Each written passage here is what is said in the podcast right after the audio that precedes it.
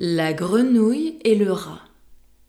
Tel, comme dit Merlin, cuit d'un génie autrui qui souvent s'engêne soi-même.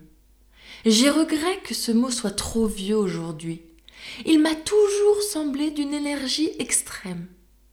Mais afin d'en venir au dessin que j'ai pris, un rat plein d'embonpoint, gras et des mieux nourris, et qui ne connaissait l'avant ni le carême, sur le bord d'un marais égayait ses esprits.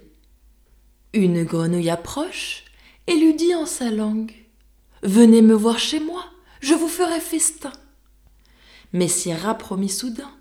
Il n'était pas besoin de plus longue harangue. Elle allégua pourtant les délices du bain, la curiosité, le plaisir du voyage, sans rareté à voir le long du marécage. Un jour, il conterait à ses petits-enfants les beautés de ces lieux, les mœurs des habitants et le gouvernement de la chose publique aquatique. Un point sans plus tenait le galant empêché. Il nageait quelque peu, mais il fallait de l'aide. La grenouille à cela trouve un très bon remède. Le rat fut à son pied par la patte attachée. Un brin de jonc en fit l'affaire.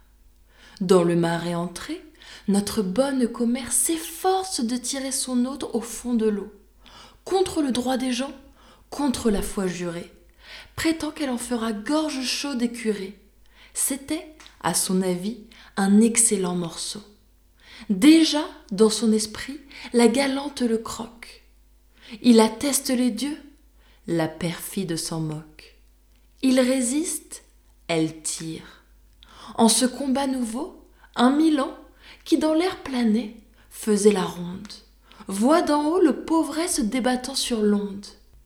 Ils font dessus, l'enlèvent, et, par même moyen, la grenouille et le lien tout en fut. Tant et si bien que de cette double proie l'oiseau se donne au cœur joie, ayant, de cette façon, à chair et poisson. La ruse la mieux ourdie peut nuire à son inventeur et souvent la perfidie retourne sur son auteur.